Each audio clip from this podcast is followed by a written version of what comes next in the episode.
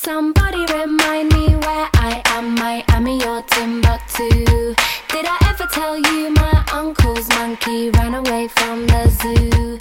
Hello，大家好，我是主播 Sonny 欢迎收听 Sony 的书架三十九条客户体验法则。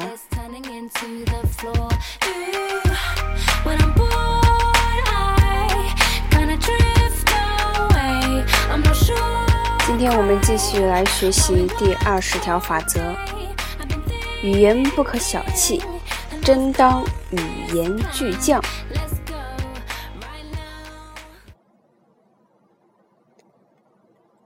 母亲以前常对我们兄弟俩说：“不要乱说话。”当然，她这句话旨在教育我们不要说脏话。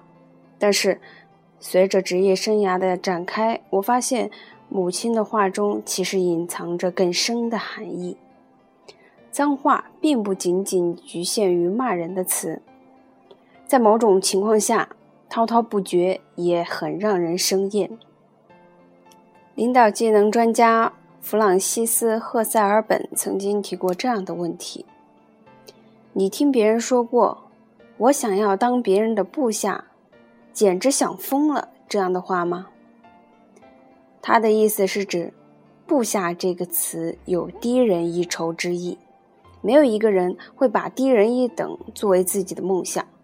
那么，当你提及你的直接下属时，为什么不能用一个更能鼓舞人心的称谓呢？所幸，许多高管都已经意识到了这个问题，改用商业伙伴这种更尊重他人的词语来称呼他们的雇员了。另外，我还特别受不了我的员工在客服上取得了可喜可贺的成果中，“我的员工”这个短语。如果你不是国王或者皇后，那我奉劝你尽量不要使用这个词。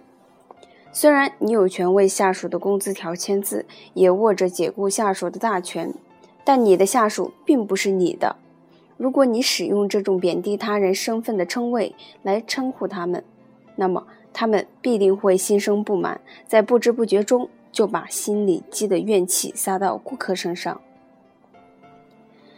能够说明语言在商界的重要性的例子还有很多，以上两个例子只是冰山一角罢了。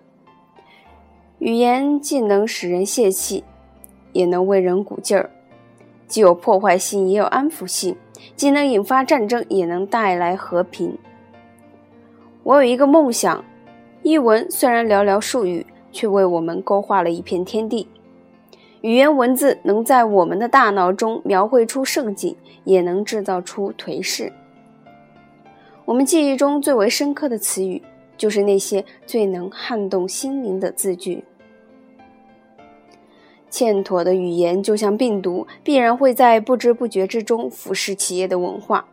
如果贬损、诋毁或者令人泄气的用语在企业里流行，那么不仅员工的热情会下降，客服质量也会一并抵触。这样一来，顾客们便会一个一个的离你而去。记得二十世纪八十年代，我在百慕大乘坐美国东方航空公司的一架飞机时，听到一位空姐对另外一位空姐说：“野兽们来啦！”他所谓的野兽指的就是乘客。一九九一年，东方航空公司便倒闭了。很显然，野兽们纷纷选择了别的航空公司，而对此我一点也不觉得意外。在对待顾客时，你所使用的语言蕴含着巨大的意义。正因为如此，众多企业才会纷纷把顾客尊称为贵宾。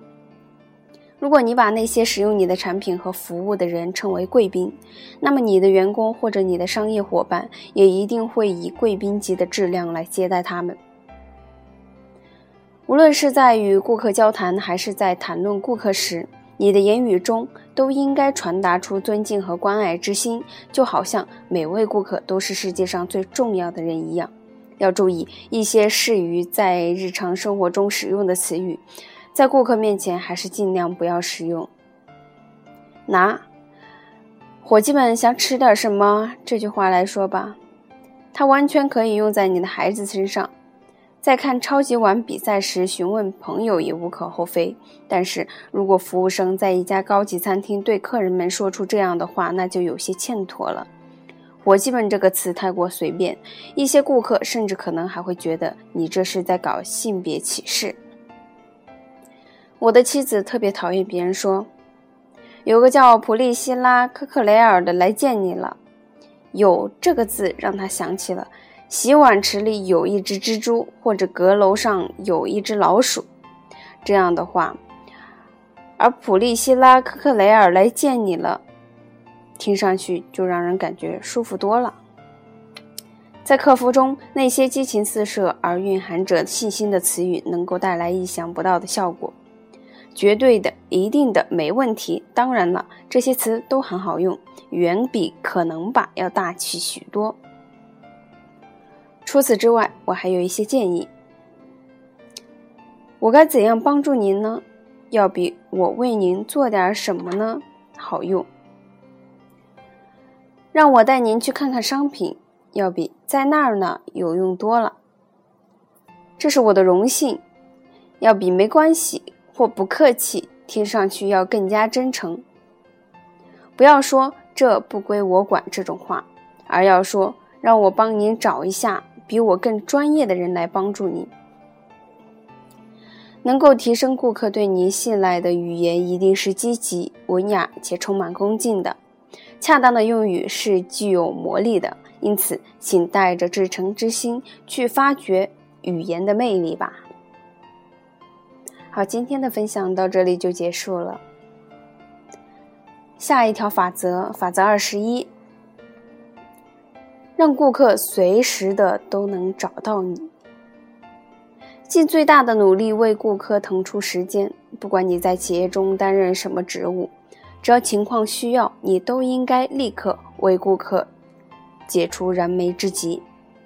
人们都愿意与同类交流，能在客服电话另一端听到真人的声音，要比自动语音系统让人舒服得多。好，那么。更多的内容将在下一节展开，期待大家的收听和关注。文字版内容会同步更新在微信公众号 “Sony” 的书架，那么对文字版感兴趣的就可以关注微信公众号 “Sony” 的书架。